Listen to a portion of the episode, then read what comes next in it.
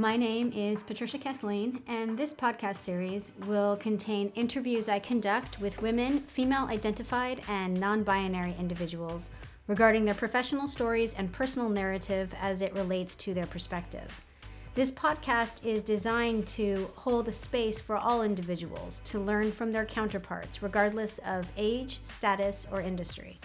We intend to transparently investigate the evolving global dialogue regarding underrepresented figures in all industries across the USA and abroad.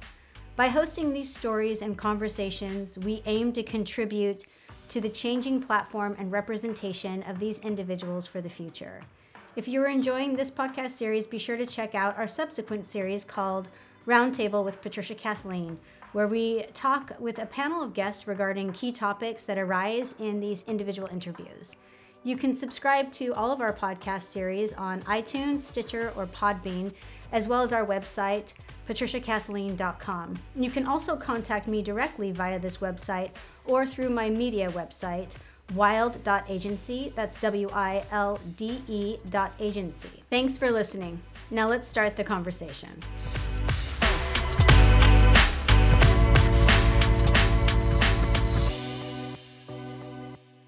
Hi, everyone, and welcome back. This is your host, Patricia, and today I am sitting down with Robin Koenig.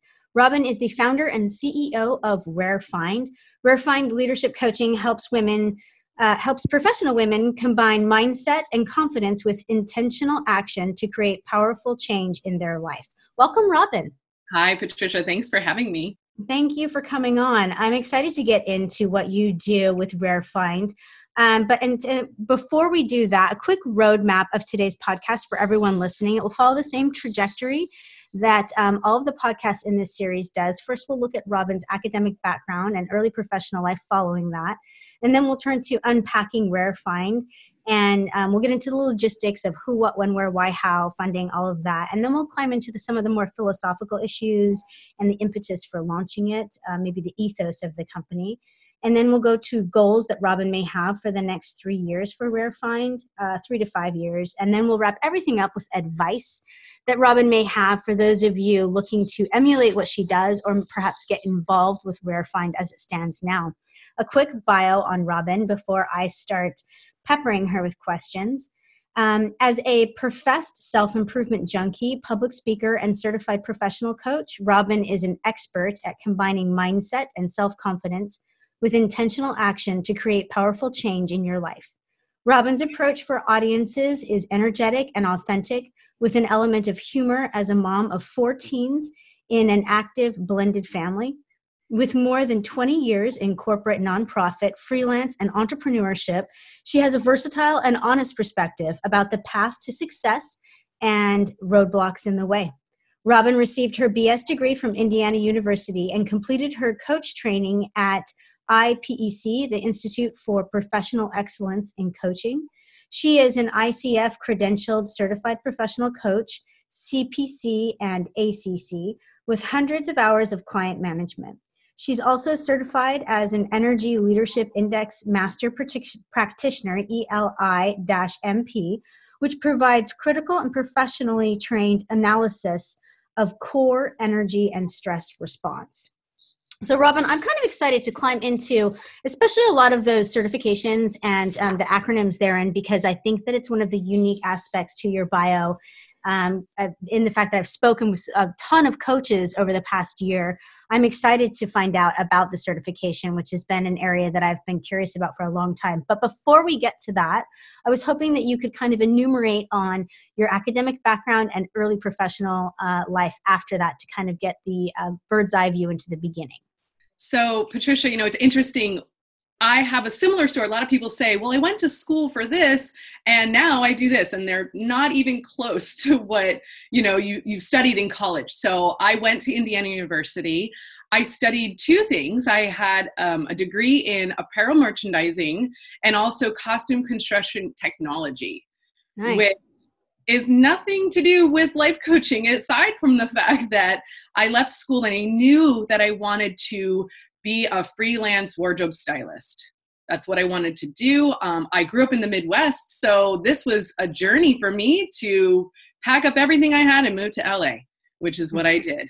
And so, you know, 1996, I was living in LA and I was working in the entertainment industry as a stylist, waiting tables just like everybody else in the business and trying to find my way. And that's that's how I began my career. And it was absolutely fantastic. I loved doing what I was doing. I was working all kinds of crazy hours in you know i was doing short films long films music videos commercial shoots whatever i could get my hands on just to get my foot in the door somewhere and get the experience and after about three and a half years of doing that not being a union employee just really struggling hmm.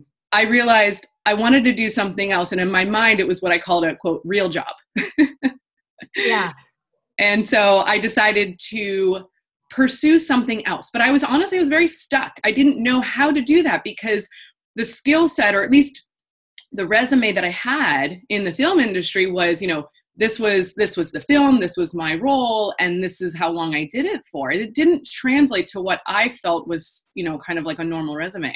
And so i remember reaching out to my dad who you know has always been a guide of mine a business mentor and such and just saying what do i do? How do i reframe this in a way that's going to get me a different career opportunity.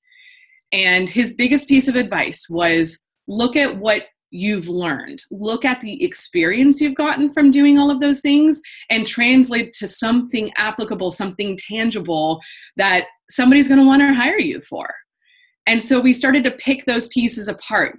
And I came up with a great new resume that I put out there and realized I had a knack for not only the creative side of my brain, but also, you know, numbers and business. And so I went into the field of marketing and communications. And that's where I went next after working in film. And I worked in an agency and I was doing a lot of marketing promotions for big clients like Procter and Gamble and launching all of their new products and it was really exciting. I loved doing that. I was helping communicate, you know, what these products were all about and get people interested in them. And I did that for for a period of time until I realized I really loved the brand side of the work. I really wanted to be on that big brand side, not on the agency side. Right. And so that's when I stepped into the corporate environment and I decided to then work for a very large brand in the coffee sector. I worked for Starbucks Coffee and moved to San Francisco to start working with them um, in the same field in marketing and communications and public relations and community relations. And so that was from about 96 until 2000. Um, that wow, was that was during their boom too. That's yeah. an amazing time period to be working with that company. It was, and what was really great was they were at the point where they wanted to start bringing people in um, in the field you know outside of seattle they were growing all of their different markets yeah. and so i had the opportunity to work you know as a, a remote based partner to you know help open new stores help connect with the community especially in a market like san francisco that wasn't necessarily big brand friendly they were growing at such a high rate that they needed people to you know to do that work and so not only was it just you know kind of traditional marketing work, but it was also about how do we engage with the community? How do we you know connect with them in a way that feels valuable that they're going to be accepting of these you know new stores opening? And yeah. so that's a lot of the work that I got to do. Um, and so i did that for close to 12 years it was a you know a great journey i was very i was very supported by a company that you know really did lead with their heart and to the point where I moved down to San Diego after that to um, you know just to make a change in my own personal space. I wanted to move back to Southern California, and they supported that and they helped me transfer and you know stay with the company. And then after a period of time, they did start to go through some change, and that's pretty normal. You know, they went through a lot of different layoffs to the point where they were centralizing a lot of the marketing and communications work up to Seattle. And they offered me the opportunity to go to Seattle and continue to do that work. And I said, thanks, but I don't think that's right for me. Yeah. You know, so I actually turned that down. How big is that kind of a team when you're dealing with a branding of like an expansion that happened with Starbucks? Does it, um, is it stratified? Do they have different layers that approach, you know, especially since it was with the advent of social marketing, social media marketing, and things of that nature during those decades? Um, did they have it um, parsed out between different departments or was it all a conglomerate of one? There was a lot of different departments, to be honest, and it, and it changed over time. So my job when I first started with them, you know, was um, was pretty specific in marketing community relations, and then over that it kind of turned into marketing segmentation, and then I was doing a lot more new store openings. So it, it changed a lot, but a lot of the stuff was based in Seattle. There was a lot of you know the creative development was done in seattle. Um, all the operations were in each market. So i got to work hand in hand with you know regional directors and district managers and even down to the store manager level to really help uh, um, again kind of infuse the understanding of why they wanted to connect with their community and how they could really be personable to their customers. Yeah.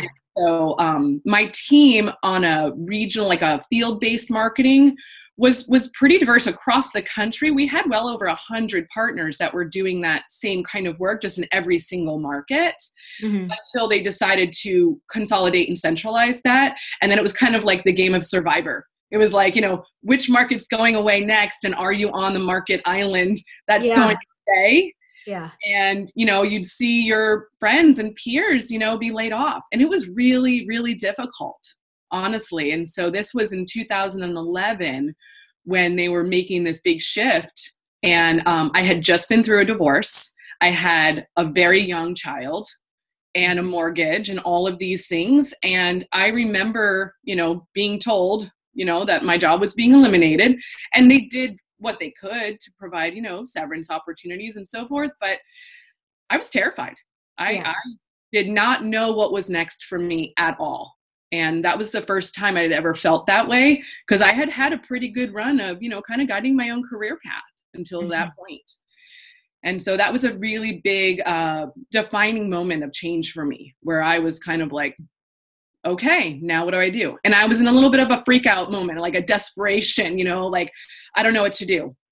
And what happened was i had um, quite a few friends that i had you know been connecting with and i had also been starting my journey in fitness so as I was going through my divorce, I really became very ingrained in um, health and wellness. I started running. I was doing, you know, half marathons and 5Ks, and that was kind of my outlet. It was my way of doing something very positive through a difficult time in my life. And so I was doing that, and I had started training in CrossFit. And realized that this was something I absolutely loved. I had never done anything like it. I was not an athlete growing up. You know, I didn't I honestly didn't even have a background at all. And here I was, you know, 35 years old and realizing that this was really cool and I was pretty darn good at it. So um, I started to, I got my coaching credentials. I was actually coaching in CrossFit. And so it was just a part of my life that I was really enjoying. And along the way, I was meeting some new people and mm-hmm. I connected with a woman that was starting a nonprofit organization that was ingrained in CrossFit, that was you know rooted in fitness, but it was really in the breast cancer space. And I knew nothing about that except for the fact that my mom had been diagnosed in 2010. Mm. And I was supporting her by working with this nonprofit. It was kind of my way of doing something to support her. And over a meeting of breakfast and talking with my friend who had founded this organization, she realized there was an opportunity for me to change careers and she offered me a job. And I said, okay. In what capacity? So when I was first hired with the organization, they I was their third employee. So it was the founder and her husband that were the only two employees. And she brought me on as a COO. Mm-hmm. And what was interesting is I honestly did not know what that meant as far as in the nonprofit space. I was like, well, whatever it is that you need me to do to help grow this organization and develop these programs, I don't care about the title. So, yes. And I accepted the job over breakfast and basically went from my corporate job to my new job within like literally having no time of unemployment. I had like a day of unemployment. Wow. transitioned in those careers. Um, and it was a significant change, you know, not just financially, but also just in understanding that whole space. And when I started to work with them, I realized that the job that I was doing was wearing a hundred different hats. Yeah. I was just going to say, with a nonprofit and the CEO title with three employees, I think that that sounds about right. Yeah. And again, we didn't, I think also as a group, we didn't really know what that meant. We just kind of started to say, well, these were the titles that made sense. But the reality was, I was building programs. And so that's what I started to do. And while I started to do that, and we brought on a couple more people, we realized that the CEO title didn't really make sense. And so I dropped it. So I demoted from the COO essentially to being their program manager, their program director. And I kind of rebuilt myself back within the organization as the organization grew. Mm-hmm. I was still a leader in the organization, but we changed the titles around all the time. And so after six years, I wound up being their president and their COO again. Yeah, that's amazing. So, did you do it for clarification for your customer and client, or did you do it just for your own kind of clarification of what your role within the company was during those time periods? As far as changing the titles? Yes. It was honestly, it was more about what we felt made sense to the audience that we were building a team and to really define those roles because the COO and building programs and getting out into the community and talking about programs it felt disconnected. It didn't feel like they would necessarily have the same level of understanding of what I was really doing by wearing that title. Hmm. And so, um, but you know, that was kind of the world of the nonprofit space too. It was kind of like less about the title, more about the function. Yeah, absolutely. And I think it, it probably still is. Um, so did this work with the nonprofit following the major work, uh, you know, with well, rather the larger scaled client of Starbucks lead into RareFind? It did in a very unique way because what happened was in 2017, the organization also went through another change and they decided to go through some layoffs. And my job was one of those that was eliminated from the organization. And so here I was again you know going through a layoff and saying okay you know and and realizing that the contribution i had made was so valuable yeah. you know I, I i wasn't upset about it it's it's always a process right when you go through a layoff to try and sort through your feelings associated with it and this time unlike the first time when it had happened in my corporate job i kind of felt this sense of calm mm. and i didn't rush to figure it out.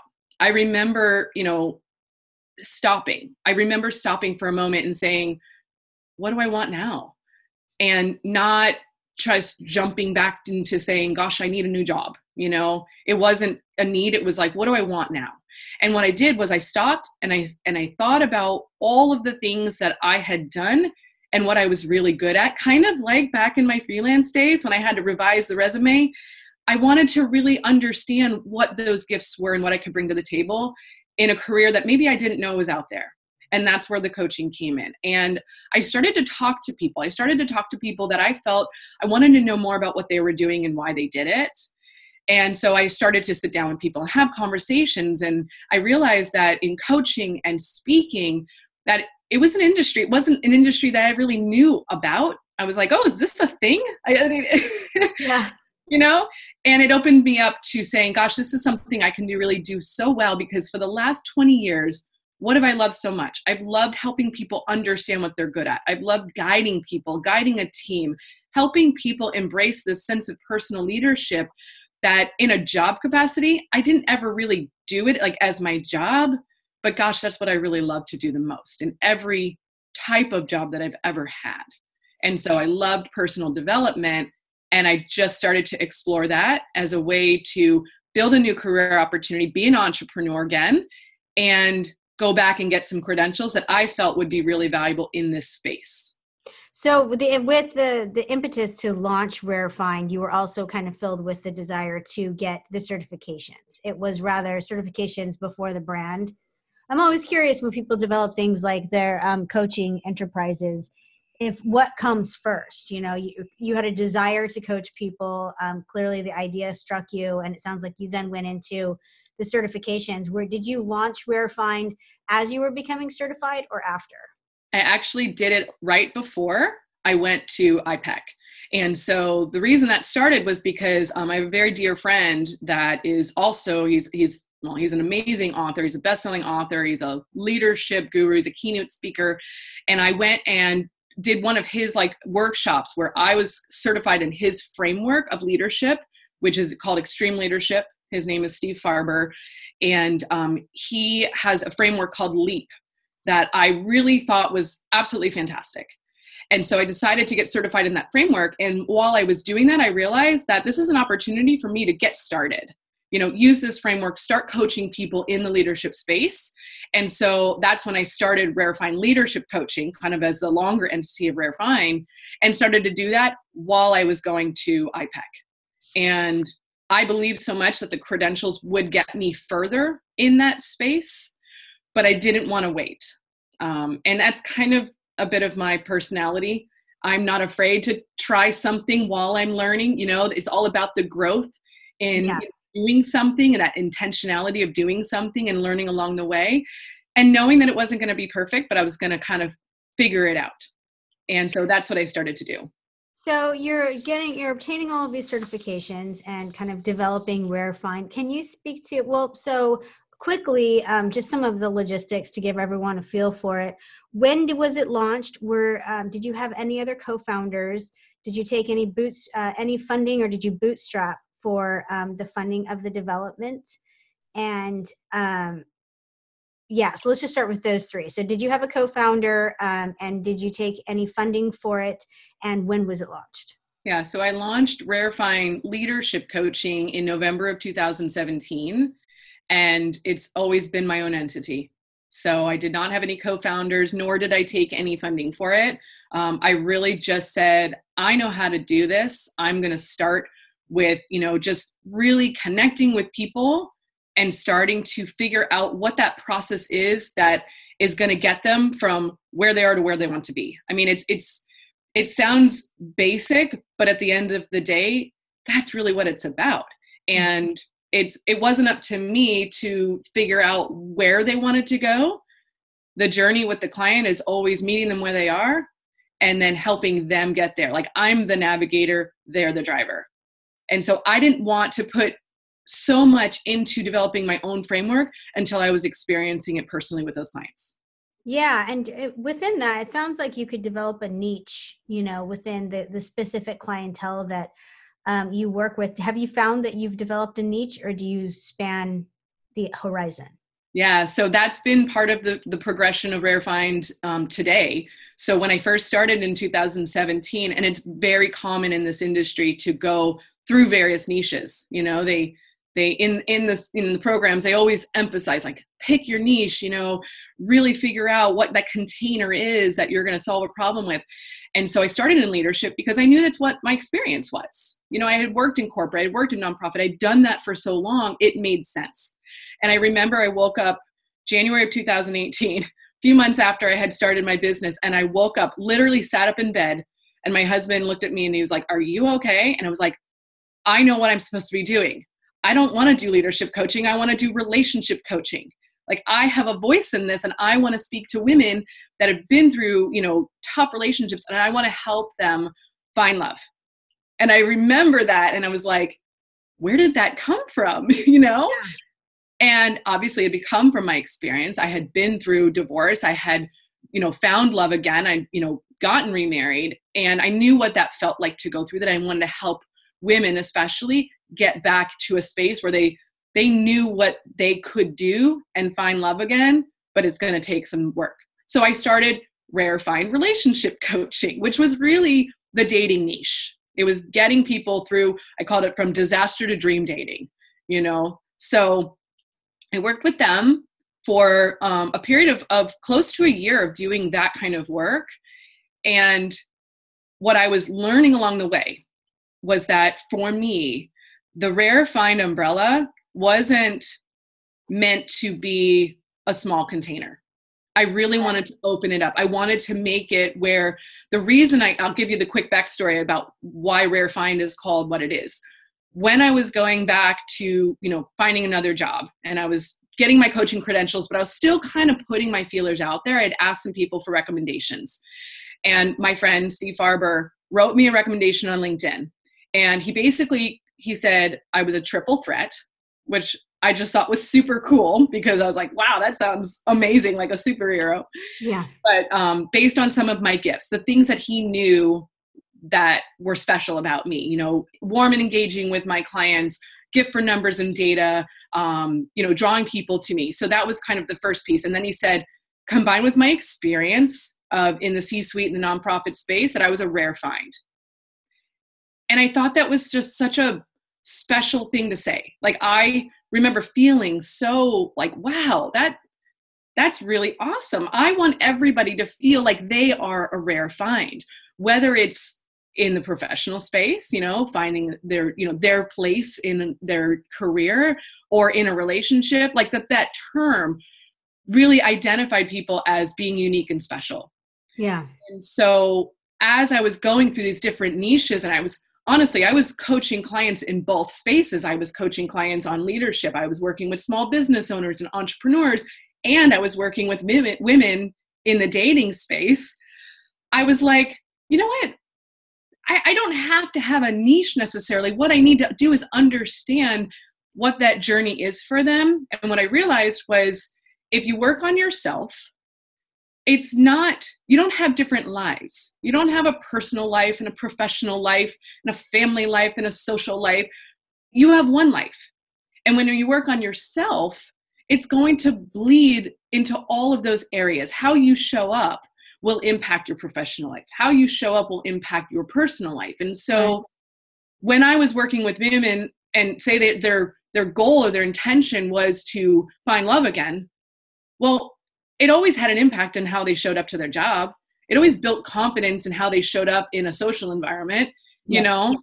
Yeah, and, absolutely. I think everything is in a system, right? I think people have slowly started to realize that Eastern and Western, you know, medicines combined are what make the whole. You know, it's the mind and the body. It's it's everything in the middle. I think that that's a key concept within coaching as well. So, is is your company still expanding its umbrella reach? Are you going from leadership to relationships to something else now? Like, what does the future hold? Yeah, so it's funny because I always, for some reason, felt like the term life coach was just um, that it was more generic than what I really felt I wanted to be, you know, kind of labeled with, and that was about me. That was that was not about you know the, the industry itself. Yes, there's a lot of people out there that use that title, but what I came to terms with was the fact that if I am working with somebody on improving their life, then I'm a life coach. You know, and so I can go out there and say, yes, I can work with people on leadership, and yes, I can work with them on relationships. But at the end of the day, I'm a coach. And so this rare find umbrella is meant to be a container for anybody that wants to make an improvement, that wants to make a change, and they're stuck, you know? And that's truly the intention. And and it's funny because sometimes I'll go to a meeting or an event, and the first thing they'll say is, you know, well, like, what kind of coach are you? and i like to say well what kind of coach do you need yeah you know yeah, absolutely i think that it you've got to be able to span if you're going to be dealing like you said every part deals with the other so what do you see over the next three years for rare find what do you have um, goals that you make for like the traditional three to five year business plan yeah, sure. So um, definitely it comes down to connecting with more people.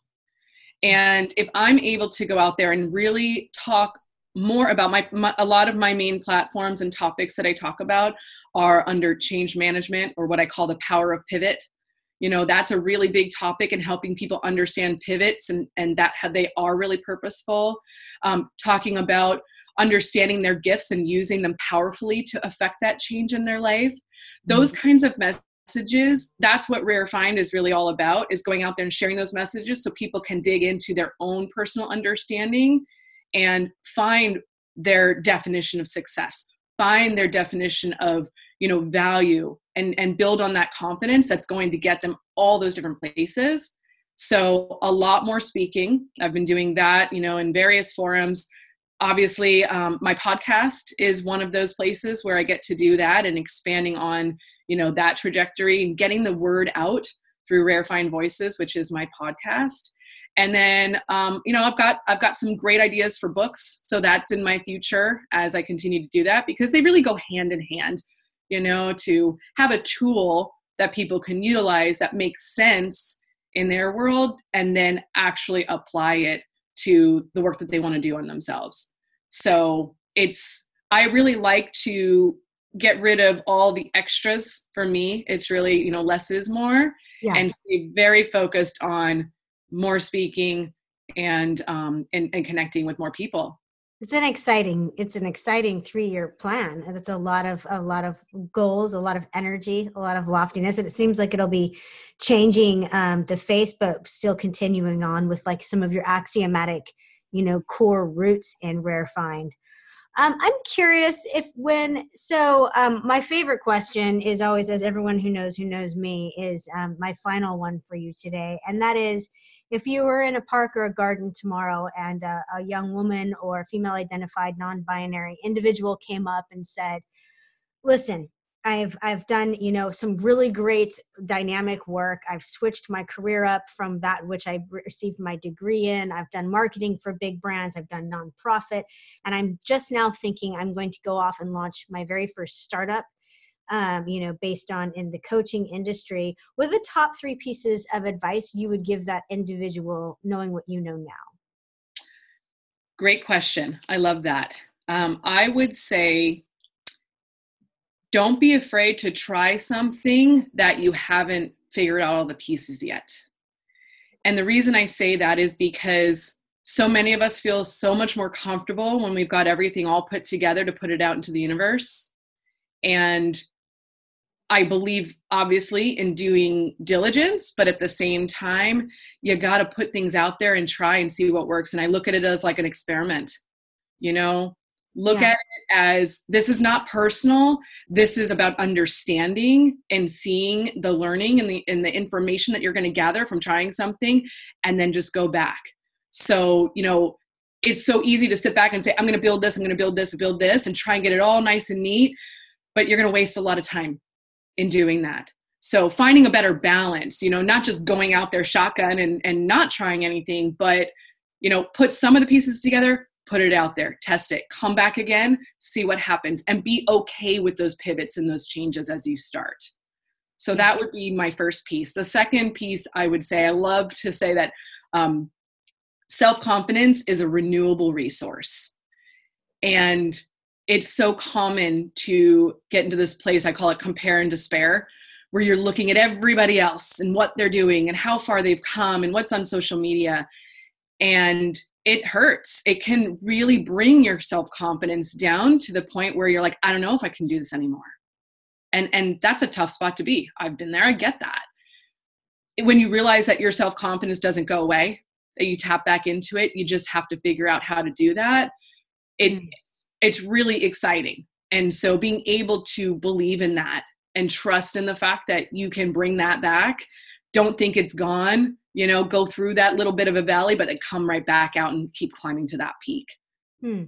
So that would be my second one. And, and then I, I would say the third one is um, just n- not letting fear stop you. You know, it's very similar to the first piece, but, you know, fear is one of those things. There's two kinds of fear there's physical fear, like there's something in my way like it's a big fat bear and i'm afraid of that. You know yeah. run the other way i get that. If it's emotional fear be willing to tackle that and understand why you're afraid. And once you understand why you're afraid you're able to change that perspective. You're able to help understand it and say is this something that should be getting in my way or can i change my perspective enough to move it forward. And fear is a really good thing. It's a great motivator. And it's the only thing I had somebody tell me this once it's the only thing gets smaller as you approach it.